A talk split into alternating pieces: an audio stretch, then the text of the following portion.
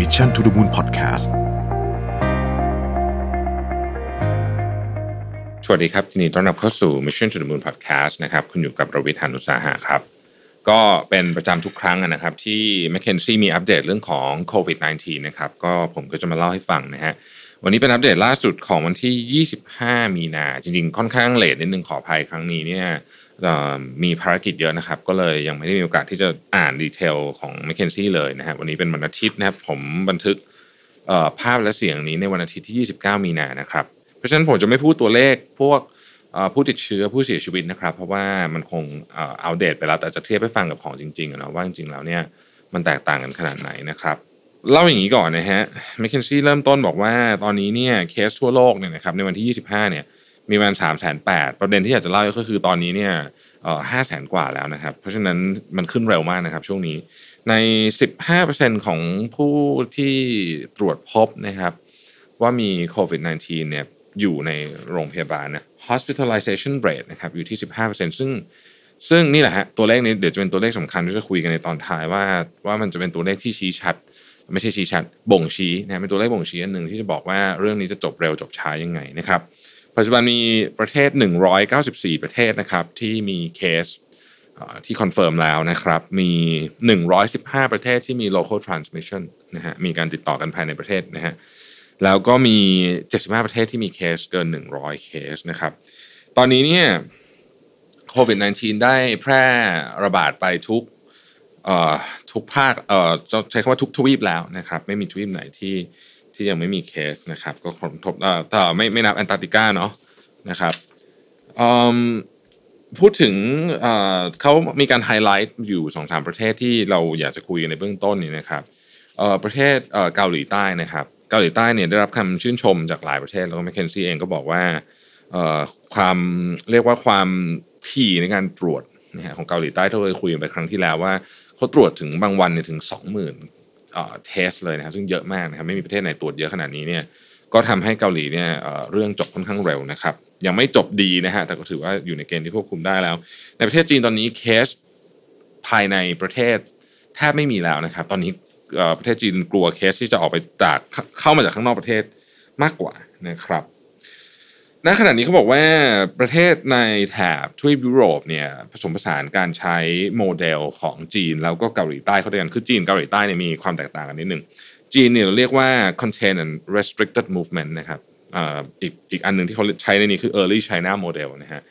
แล้วก็ track track isolate นะฮะ test track isolate ขออภัยนะครับ อันนี้คือโมเดลของเกาหลีใต้คือของจีนเนี่ยล็อกดาวน์ไม่ให้เคลื่อนไหวนะครับ ของเกาหลีใต้เนี่ยคือ test นะครับ เรามาดูอย่างนี้ครับ ในตัวเลขของการ test เนี่ยสำคัญนะฮะสหรัฐอเมริกาเนี่ยมีการ test อยู่ประมาณ 310 คนต่อประชากร 1 ล้านคนนะครับฝรั่งเศสอยู่ที่ 560 คนนะครับสเปนอยู่ประมาณ 600นะฮะอังกฤษอยู่ที่ประมาณ 1,000 อิตาลีตอนนี้เนี่ย3,500นะครับถือว่าสูงมากนะครับเกาหลีตอนนั้นเนี่ย test อยู่ที่ประมาณ 5,000คนต่อประชากร 1 ล้านคนนะครับแต่ว่าที่สูงจริงๆเนี่ยคือประเทศแถบสแกนดิเนเวีย เช่น นอร์เวย์ปัจจุบันนี้ test ถึง 8,000 คนต่อประชากร 1 ล้านคนนะครับสิ่งที่นอร์เวย์ทำเนี่ยเป็นเป็น McKinsey หยิบยกออกมาพูดคุยนิดหนึ่งเหมือนกันว่านอร์เวย์เนี่ยตั้งแต่มีการ detect เคสแรกในประเทศเนี่ยนะครับเขาใช้เวลา 7 วันเท่านั้นเองนะครับในการเซตตัว drive thru นะฮะซึ่งถือว่าเป็นสิ่งที่ต้องต้องบอกว่าเร็วและประสบความสำเร็จมากนะครับสำหรับนอร์เวย์นะฮะโอเค ตอนนี้เรามาดูกันถึงเรื่องของซีนารีโอน่าจะเป็นสิ่งที่หลายคนนะครับสนใจว่าต่อจากนี้เนี่ยจะเกิดอะไรขึ้นนะครับ พูดถึงซีนารีโอปุ๊บเนี่ยนะฮะแมคเคนซี่บอกว่าเรามี 2 ประเด็นต้องพูดคุยกัน ประเด็นที่ 1 คือการ safeguard our life คือเรื่องของสุขภาพนะฮะสุขภาพเนี่ยเราพูดถึงอะไรบ้างนะครับ พูดถึง 3 เรื่องนะครับ1นะเราจะทำยังไงให้ไวรัสเนี่ยมันถูกควบคุมได้เร็วที่สุดนะครับอันนี้คืออันที่1นะครับสองเราจะทำไงให้ระบบสาธารณสุขของแต่ละประเทศเนี่ยไม่ ต้องใช้คำว่าไม่ล่มสลายนะฮะก็คือไม่มีผู้ป่วยเยอะจนเกินไปนะครับ และสามเราจะหาการรักษาได้เมื่อไหร่นะครับ รักษาก็คือมียารักษา มีวัคซีนอย่างนี้เป็นต้นนะครับอันนี้ก็คือเรื่องของสุขภาพ เรื่องของอันที่สองเนี่ยเขาไม่ใช่คำว่า economic นะฮะโปรดสังเกตคำที่ m c k เคนซี่ใช้ m c k เคนซี่ใช้คำว่า safeguard our livelihood ก็คือจะปกป้องวิถีชีวิตของเราได้ยังไงนะครับ ซึ่งจริงๆมันก็คือเรื่องของเศรษฐกิจนั่นแหละนะครับเป็นเป็นส่วนใหญ่นะฮะ อันที่หนึ่งเขาบอกว่าเราต้องให้ความช่วยเหลือกับคนและธุรกิจที่ได้รับผลกระทบจากการล็อกดาวน์ปัจจุบันนี้มีประชากรโลกประมาณ 3,000 ล้านคนนะฮะอยู่ในสภาวะที่ไม่ total lockdown เลยก็คือห้ามออกจากบ้านเลยเนี่ยนะครับหรือก็เป็นภาวะแบบกึ่งล็อกดาวน์นะครับ3,000ล้านคนถือว่าเยอะมากนะครับ อันที่สองก็คือว่าเราจะกลับไปทำงานกันได้อย่างปลอดภัยยังไงและเมื่อไหร่คือ สัญญาณฟื้นตัวจะเกิดขึ้นเมื่อไหร่ทางเศรษฐกิจนะครับ แล้วก็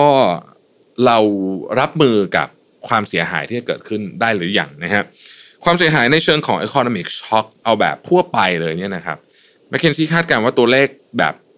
รวมๆเนี่ยอยู่ที่ประมาณลบ8ถึงลบ13เปอร์เซ็นต์ซึ่งซึ่งถ้าเกิดพูดในในเทอมของ GDP นี่ถือว่าเยอะมากนะครับ แต่ว่าในแต่ละธุรกิจก็จะถูกผลกระทบแตกต่างออกไป ผมจะเล่าในรายละเอียดต่อไปนะครับ ในรายงานฉบับนี้เขาได้กล่าวไว้ด้วยนะฮะ ถ้าเกิดท่านได้ไปดาวน์โหลดรายงานฉบับนี้จากเว็บของ McKinsey มาก็จะค้นพบว่าเขามี scenario ที่เรื่องนี้จะดำเนินต่อไปถึง9 scenario ด้วยกันนะครับ ซึ่งผมคงขออนุญาตไม่กล่าวถึงทั้งหมดเพราะมันเยอะมากนะครับผมเอา2 scenario ที่ถูกไฮไลท์ขึ้นมากล่าวถึงนิดหนึ่งแล้วกันนะครับ scenario ที่1เนี่ยพูดถึงเขาใช้คำว่า virus contained slow recovery ก็คือในระยะเวลาสั้นต่อจากนี้เนี่ยเราสามารถจะควบคุมการติดของไวรัสได้นะครับ เราก็ การฟื้นตัวของเศรษฐกิจเนี่ยเริ่มต้นขึ้นแบบไม่ได้รวดเร็วมากนักนะครับซึ่งเป็น scenario ที่มีโอกาสเกิดขึ้นได้สูง และเราหวังว่า scenario นี้เนี่ยจะเป็น scenario ที่เกิดขึ้นณตอนนี้เนี่ยอะไรที่เร็วกว่านี้นะฮะอาจจะเป็นความคาดหวังที่เยอะเกินไปสักหน่อยหนึ่งใน scenario ที่เป็น virus contain slow recovery หรือถ้าเกิดว่าไปหาไปอ่านใน McKinsey ฉบับนี้เนี่ยมันคือ scenario ของ A3 เนี่ยนะครับใน scenario นี้เนี่ย กลุ่มประเทศในยูโรโซนเนี่ย GDP จะติดลบในไตรมาสที่ 1 และไตรมาสที่2เนี่ยนะครับอยู่ที่ประมาณ9.5%นะครับและทั้งปีเนี่ยอยู่ที่ 4.4%แต่ของทั้งโลกเนี่ยจะติดลบ 1.5%นะครับไตรมาสที่1ไตรมาสที่2ติดลบ 4.9%ซึ่งถือว่าไม่เยอะมากนะครับในซีนารีโอนี้ GDP growth ของจีนนะฮะจะติดลบ 0.4%นะครับซึ่งก็ฟังดูเหมือนไม่เยอะ แต่อย่าลืมว่าต้นปีเนี่ยนะฮะสเดือนที่แล้วเนี่ยนะครับ GDP growth ของจีนเนี่ยเราคาดการณ์กันไว้ที่ 6 กว่าๆนะฮะเพราะฉะนั้นถือว่าลดลงมาโมโหลานทีเดียวนะครับ ถ้ามองในแง่มุมนั้นนะครับสำหรับตัวสหรัฐอเมริกาเองนะฮะสหรัฐอเมริกาเองเนี่ยมองตัวเลขไว้ค่อนข้างแย่เหมือนกันนะครับ ในไตรมาสที่1นะฮะไตรมาสที่หนึ่งไตรมาสที่สองเนี่ยจะลบได้ถึง8%นะครับแล้วก็ทั้งปีอาจจะลบอยู่ที่ 2.4%นี่เป็นกรณีที่ ฟื้นตัวค่อนข้างเร็ว อีกซีนารีโอหนึ่งซึ่งมีโอกาสเหมือนกันที่จะเกิดขึ้นนะครับ เป็นซีนารีโอ A1 นะฮะซีนารีโอนี้เรียกว่า virus um, resurgence นะครับแล้วก็ slow long term growth muted recovery นะฮะก็คือเราควบคุมไวรัสได้ประมาณหนึ่งแต่มันกลับมาอีกในบางพื้นที่นะครับแล้วก็การฟื้นตัวเนี่ยฟื้นแบบมีความเชื่องช้าเป็นภาษาไทยก็คือกระท่อนกระแท่นนิดหนึ่งนะครับใน scenario นี้ซึ่งมีโอกาสเป็นไปได้เหมือนกันเนี่ยนะครับ เอ่อ McKinsey มองว่าเศรษฐกิจยูโรโซนในไตรมาสที่1และไตรมาสที่2เนี่ยจะติดลบไป 12.2%นะครับในขณะที่ GDP ของปี 2020 ในเขตยูโรโซนเนี่ยนะครับจะติดลบถึง 9.7%นะครับซึ่งถือว่ารุนแรงที่สุดในรอบตั้งแต่สงครามโลกครั้งที่ 2 เลยก็ว่าได้นะครับสำหรับสหรัฐเองเนี่ยนะครับ GDP ในซีนารโอนี้เนี่ยทั้งปีจะติดลบที่ 8.4%นะครับและ GDP ของโลกจะติดลบที่ 4.7%นะครับ 8.4%เนี่ย เยอะกว่าตอนที่ GDP ของไทยติดลบในช่วงต้มยำกุ้งอีกนะฮะซึ่งถือว่าก็รุนแรงมากๆแต่เคสนี้เป็นเคสที่มีความเป็นไปได้เหมือนกันนะครับสำหรับผู้นำองค์กรผู้นำประเทศนะครับแมคเคนซี่บอกว่าในช่วง 2-3 สัปดาห์ต่อจากนี้เนี่ยสิ่งที่จำเป็นจะต้องดูเลยเนี่ยมีอยู่ 3 ตัวนะครับคือ depth of disruption ความลึกนะฮะ length of disruption แล้วก็ shape of recovery นะครับผมพูดทีละตัวนะครับ ความลึกนะฮะความลึกเนี่ย คือมาตรการต่างๆ ของภาครัฐจะเกี่ยวข้องเรื่องนี้เยอะ เช่น ความเข้มข้นของ social distancing จะเอาแบบล็อกดาวน์แบบจีนเลยไหมไม่ให้ออกจากบ้านเลย หรือว่าจะเป็นกึ่งล็อกดาวน์แบบที่เราเห็นในกรุงเทพในตอนนี้นะครับ แล้วก็พฤติกรรมของคนด้วยนะฮะในประเทศว่าใช้ความร่วมมือกันขนาดไหนนะครับ เพราะว่ารัฐเองออกกฎมาเนี่ยก็ควบคุมได้ประมาณหนึ่งนะครับ แต่มันก็ต้องมีพฤติกรรมของคนด้วยนะครับ ถ้าเกิดคนยังใช้ชีวิตอย่างไม่ระมัดระวังอยู่เนี่ยนะฮะก็ ก็ไอความลึกตรงนี้มันก็จะลึกนะฮะ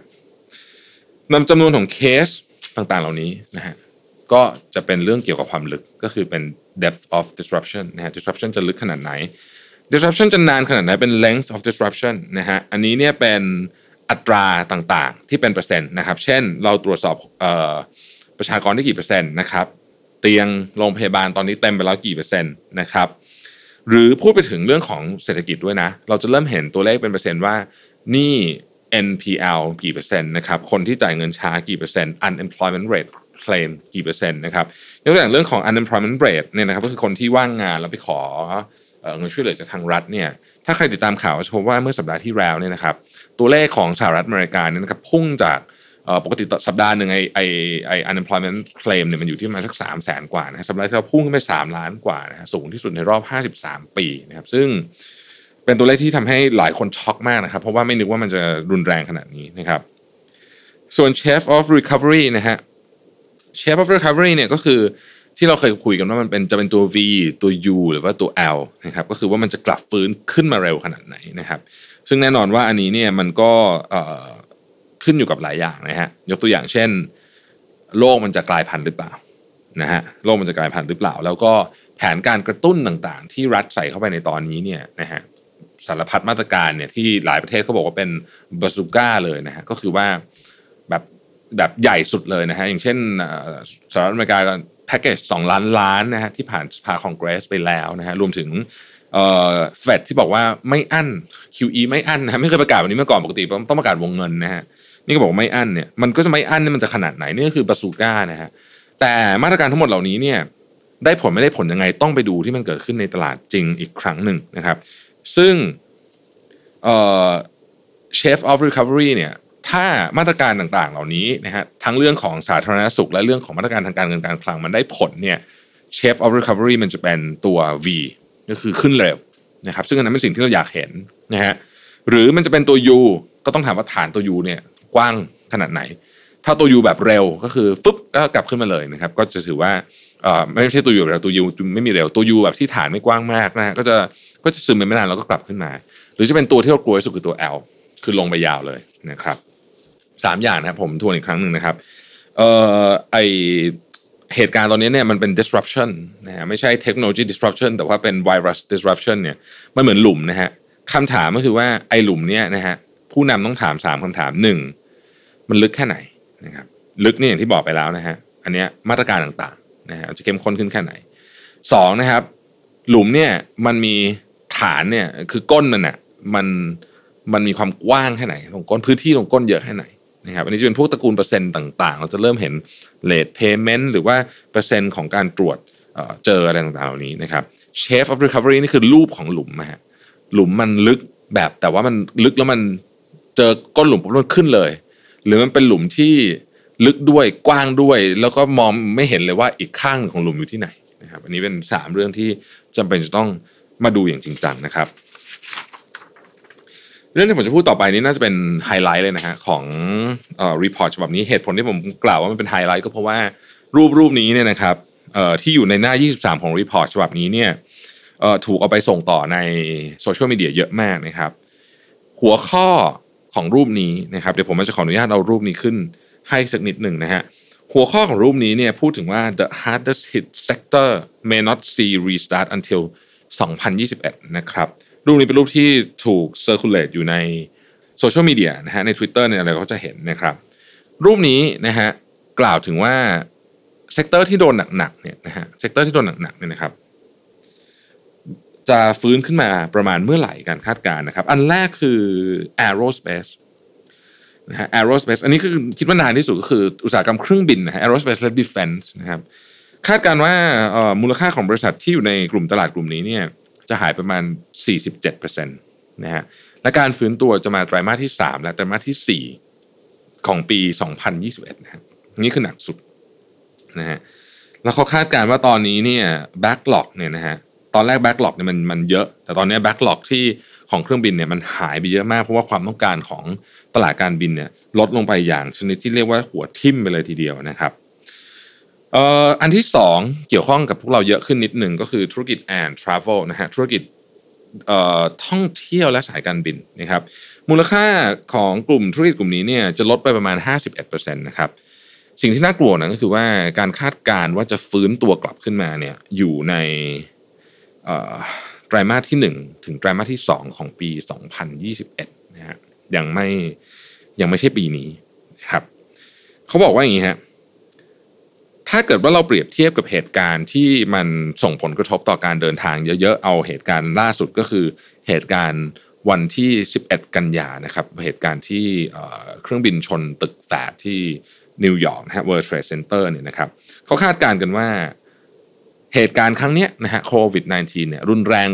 ต่อธุรกิจท่องเที่ยวและสายการบินนะกว่าเหตุการณ์ครั้งนั้น ซึ่งก็รุนแรงมากเนี่ยนะฮะห้าถึงหกเท่านะครับห้าถึงหกเท่าเอ่อเขาคาดการณ์กันว่านะครับ กว่าการเดินทางจะกลับมาในระยะที่เรียกว่าเกือบปกติเนี่ยสำหรับในประเทศนะครับ ในประเทศจะกลับก่อนนะฮะจะต้องรออีกสองถึงสามไตรมาส ต่างประเทศและการเดินทางไกลนะครับข้ามประเทศเนี่ยนะฮะรออีกประมาณหกไตรมาสขึ้นไปนะครับขอเน้นนะฮะหกไตรมาสขึ้นไป ตัวเลขนี้ผมอยากให้จริงๆ อยากจะบอกไปถึงภาครัฐด้วยนะฮะว่าเราพึ่งการท่องเที่ยวจากต่างชาติค่อนข้างเยอะ ถ้าหากว่าตัวเลขที่แมคเคนซี่คาดการเป็นจริง หรือว่าอยู่ในแนวโน้มที่มีความเป็นจริงนั่นหมายความว่า ธุรกิจท่องเที่ยวที่นักท่องเที่ยวต่างชาติจะมาเนี่ยจะต้องรอถึงห้าหกไตรมาสต่อจากนี้นะครับ ผมผมคิดว่า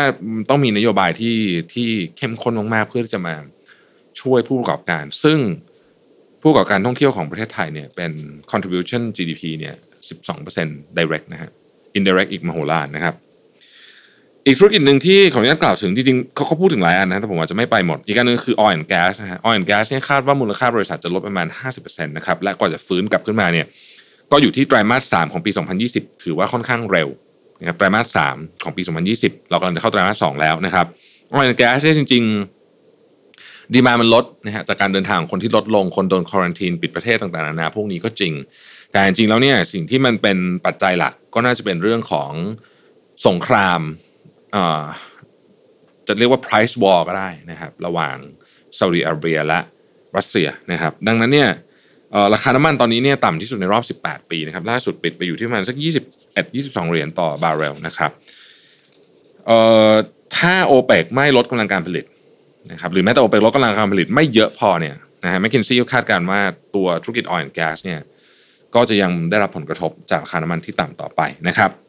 ธุรกิจรถยนต์นะฮะคาดการว่าตอนนี้เนี่ยมูลค่าบริษัทรถยนต์เนี่ยลดลงไปประมาณ 35%นะครับรถยนต์ก็แน่นอนนะฮะเป็นของอย่างหนึ่งที่กระทบหนักมากๆ ที่เราเคยนำเสนอไปเมื่อคราวที่แล้วนะครับ report ของ m c k เคนซี่เนี่ยยอดขายรถยนต์ในจีนนะฮะในไตรมาสที่ 1 ที่ผ่านมานี่นะครับลดลงไปถึง 92%นะฮะเหตุผลเพราะว่าแน่นอนครับรถยนต์เป็นของที่ของที่ราคาค่อนข้างสูงนะครับแล้วก็มีความหวั่นไหวต่อเหตุการณ์แบบนี้มาก ๆอยู่แล้วนะฮะ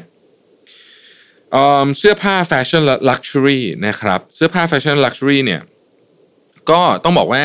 กระทบแต่ว่าอาจจะไม่ได้เยอะอย่างที่หลายคนคิดนะฮะมูลค่าบริษัทของเสื้อผ้าแฟชั่น luxury ต่างๆลดลงไป 36%แต่ m c k เคนซี่คาดการว่าในปลายไตรมาสที่ 2 และต้นไตรมาสที่3เนี่ยดีมานจะค่อยๆ กลับมานะครับแต่อาจจะกลับมาในรูปแบบที่แตกต่างจากเดิมนะฮะ สิ่งหนึ่งที่ค่อนข้างแน่ใจก็คือว่าการซื้อของผ่านออนไลน์ในตระกูลกลุ่มนี้จะเพิ่มขึ้นสูงขึ้นอย่างมีนัยยะสำคัญเพราะพฤติกรรมของผู้บริโภคเปลี่ยนนะครับโอเคนะฮะเอ่อถ้าเกิดคือจริงๆ ในนี้เนี่ยเขาพูดไปถึงเรื่องของเอ่อลงในในแต่ละ sector ด้วยแต่สิ่งที่ผมมันผมขออนุญาตจะไม่ได้เล่าหมดทุก sector แต่ว่า อยากจะเล่าให้ฟังว่าในใน sector เดียวกันเนี่ยนะครับมันก็มีคนที่สูญเสียมูลค่าบริษัทไป 70%ก็มี 30%ก็มีเพราะฉะนั้นมันไม่ได้มันไม่ได้หมายความว่าอยู่ในธุรกิจนั้นแล้วจะจะจะแย่ไปหรือหรือดีไปหมดอะไรอย่างเงี้ยนะตอบตอบไม่ได้เหมือนกันมันขึ้นอยู่กับปัจเจกด้วยประมาณหนึ่งนะครับ framework นะฮะ McKinsey เสนอ framework บอกว่าณขณะนี้เนี่ยผู้นำต้องคิดถึง 5 เรื่องนะฮะ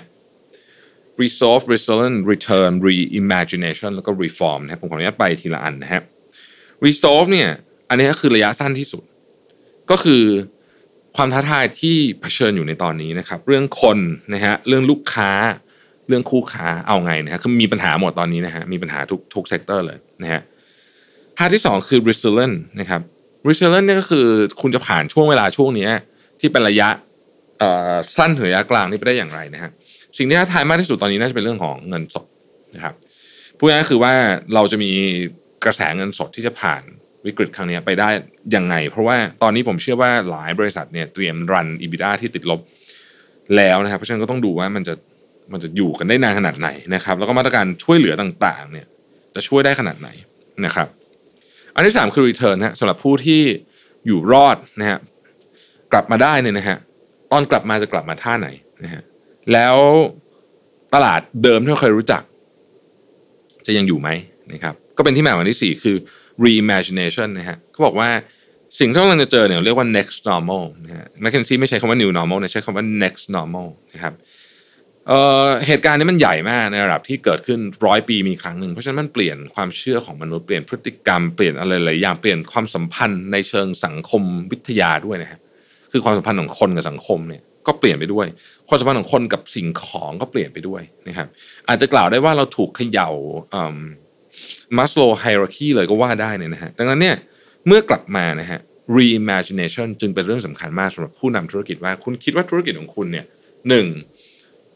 มันจะยังอยู่ไหมถ้ามันยังอยู่เนี่ยความสัมพันธ์ของลูกค้าของคู่ค้าของคนของสังคมกับธุรกิจเราจะเป็นยังไงนะครับ สุดท้ายคือ reform ครับซึ่งเรื่องนี้ยังไม่ค่อยได้พูดถึงกันแต่ m c k เคนซี่มีความเชื่อเลยว่า หลังจากจบโควิดเนี่ยนะฮะหน่วยงานรัฐต่างๆ เนี่ย ผู้ที่ดูแลเรื่องกฎหมายต่างๆ จะเปลี่ยนแปลงอะไรบางอย่างในอุตสาหกรรม ซึ่งมันอาจจะเกี่ยวข้องกับคุณโดยตรงก็ได้นะครับ ในนี้มีรายละเอียดยิบเลยนะฮะสำหรับเรื่องแต่ละหัวข้อแต่ผมขออนุญาตขอ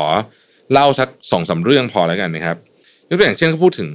employee work from home ในนี้มีคำว่า deep dive อยู่แต่ผมยกขึ้นมา 3 ประเด็นเท่านั้นเองประเด็นที่หนึ่งเขาบอกว่าตอนนี้เนี่ยสิ่งที่เริ่มเห็นก็คือบริษัทไหนที่ไม่มีความชัดเจนในเรื่องงานเนี่ยพอไป work from home เนี่ยมันจะยิ่งไม่ชัดหนักกว่าเดิม แล้วมันจะเละนะคนจะรู้สึก demotivate นะฮะประเด็นที่สองคือว่า หลายคนจะเริ่มถูกท้าทายจากการที่เคยเจอคนต่อทุกวันเราต้องมาสื่อสารผ่านการ work from home เนี่ยจะเริ่มถูกท้าทายว่าจะทำงานยังไงนะครับ แล้วก็อันที่สามเนี่ยนะฮะก็คือเรื่องของวิธีคิดเรื่องงาน อันนี้หมายถึงงานประเภทนี้ควรจะต้องทำยังไงเนี่ยมันถูกถูก reimagine ทั้งหมดเลยตอนที่คนไป work from home นะครับอ๋อมีอีกอันหนึ่งนะฮะมีอีกอันหนึ่งการ work from home ครั้งนี้แตกต่างจาก work from home ทุกครั้งตรงที่ผู้นำทีมผู้นำองค์กรเนี่ยอออยู่ในสถานการณ์ที่เกือบเกือบเหมือนจะถูกบังคับให้ work from home เพราะฉะนั้น สิ่งที่สำคัญมากก็คือนอกจาก direction เราต้องชัดอย่างที่ผมได้กล่าวไปก่อนหน้านี้แล้วเนี่ยพลังงานก็ต้องถูกส่งไปให้กับทีมงานด้วยทีมงานไม่งั้นทีมงานจะจะจะเฉามากนะครับพาร์ทของ resilience นะฮะ resilience เนี่ยก็คือว่าเอ่อคุณจะมอนิเตอร์อะไรยังไง เพื่อให้ดูสุขภาพของธุรกิจของคุณนะครับ ผมว่าหน้านี้ดีมากนะครับ McKinsey เขียนว่า 6 step towards end to end resilient plan นะครับ 1. identify and prioritize key risks นะฮะอะไรคือความเสี่ยงสำคัญนะครับ 2. ทำ scenario detail scenario นะครับ 3. conduct stress tests on financial นะฮะคุณมี P&L balance sheet cash flow statement ต้อง test หมดเลยว่ามันไปสุดได้แค่ไหนแค่ไหนคุณถึงจะไม่รอดนะครับสามเอาสี่ครับ establish portfolio of interventions นะฮะก็คือว่าอันนี้เนี่ย end to end portfolio interventions trigger point ก็คือใน portfolio ของคุณทั้งหมดเนี่ยมันมีอะไรที่มันเป็นจุดเปราะบางนะฮะหรือว่าเป็นจุดที่เอ้ยมันอาจจะเกิดความโกลาหลได้ถ้าเกิดตรงนั้นมันเกิดพังขึ้นมานะครับ ข้อที่ 5 ผมว่าสำคัญมากนะครับ จะต้องมี cash war room แล้วก็ dashboard นะฮะตอนนี้ความสำคัญก็คือเรื่องของ cash control เราต้องควบคุมอย่างเข้มข้นมากขึ้นนะครับ แล้วก็ต้องมี dashboard คอยมอนิเตอร์ค่าสิ่งสำคัญต่างๆนะครับ สุดท้ายคือ build resilient dashboard นะครับ อันนี้ก็เป็น indicator ต่างๆ ที่คอยทำให้เรารู้ถึงสุขภาพขององค์กรที่ชัดเจนมากยิ่งขึ้นนะครับ โอเคนะฮะจริง ๆ ต้องบอกว่ามันมีอะไรอีกน่าสนใจอีกเยอะเลยในนี้นะครับ เยอะเลยนี้แต่ว่าผมขออนุญาตพูดถึงอันสุดท้ายแล้วกันคือ reform นะฮะสิ่งที่มิเคนซี่บอกบอกว่าสิ่งที่มันจะเกิดขึ้นหลังจากเรื่องนี้จบลงไปแล้วเนี่ยนะฮะเรียกว่า day after เนี่ย ก็คือว่าเราจะต้อง reform ความคิดเกี่ยวกับ healthcare หมด นึกถึงปี 2008 ตอนที่เกิด hamburger crisis ตอนนั้นเราทำสิ่งที่เรียกว่า financial reform นะฮะการปฏิรูปนะฮะภาคการเงินนะครับครั้งนี้เนี่ยเราอาจจะต้องเป็น healthcare reform ก็คือการปฏิรูปภาคการสาธารณสุขนะครับ ซึ่งคนที่เห็นโอกาสเนี่ยกลับมาก็จะก็จะมีโอกาสที่จะที่จะได้ประโยชน์จากตรงนี้นะครับ ในขณะเดียวกันนะครับ สิ่งที่ต้องรีฟอร์มอันนึงคือเรื่องของงานครับ เราจะเริ่มเห็นแล้วว่างานอะไรจำเป็น งานอะไรไม่จำเป็นนะครับงานอะไรควร invest เพิ่มงานอะไรควรจะ invest ให้น้อยลงนะครับการทำงานจากที่บ้านดีจริงหรือเปล่าจะเห็นกันคราวนี้แหละนะครับ work from home แล้วถ้ามันดีจริงต่อไปความสัมพันธ์ระหว่างงานคนกับออฟฟิศจะเปลี่ยนไปไหมมันจะมีความเป็นฟรีแลนซ์มากขึ้นหรือเปล่า อีกอันหนึ่งคือการเกิดขึ้นของ gig economy นะครับหลายคนเนี่ยรับ job เสริมนะฮะตอนนี้นะครับ แล้วมันอาจจะกลายเป็นอีกช ANNEL หนึ่งนะครับในอนาคต สิ่งที่เราเคยคาดการณ์กันไว้ว่าคนจะมีหลาย ๆ งานพร้อม ๆ กันมันอาจจะเกิดขึ้นเร็วกว่าที่เราคาดไว้ก็ได้นะครับ ในนี้พูดถึงการ build dashboard ด้วยนะฮะซึ่งเป็นสิ่งที่ดีมากผมคงไม่ลง detail นะฮะแต่ว่าเขาก็ได้เขียนไว้แล้วผมคิดว่าไปเป็น frameworkที่สามารถนำไปใช้งานได้เลยนะครับโอเคนะฮะนี่ก็น่าจะเป็นคร่าวๆของ McKinsey Report ฉบับนี้ซึ่งจริง report ฉบับนี้เนี่ยความยาว 56 หน้านะฮะผมแนะนำว่า อยากให้ทุกคนลองไปอ่านดูนะฮะมีประโยชน์จริง ๆ นะครับ ขอบคุณ McKinsey Company นะครับที่ทำ report ออกมาดีๆ ให้เราทุกอาทิตย์เลยนะฮะแล้วก็เราก็จะคอยติดตาม แล้วผมผมบอกเลยว่าผมอ่าน report พวกนี้เยอะนะฮะ report ของ McKinsey เนี่ยทำแล้วอ่านแล้ว ใช้คำว่าอะไรดีอะคือไม่ชูการ์โค้ดก็คือไม่ไม่พูดแบบให้มันดูดีกันไป แล้วก็ไม่ไม่ทำให้เรารู้สึกจิตจิตตกจนเกินไป เป็นเป็นข้อมูลที่เป็นเป็นแฟกต์แล้วก็สามารถนำไปใช้นำไปใช้ต่อยอดในองค์กรได้จริง ๆ นะครับ ขอบคุณที่ติดตาม Mission to the Moon Podcast นะครับ สวัสดีครับ Mission to the Moon Podcast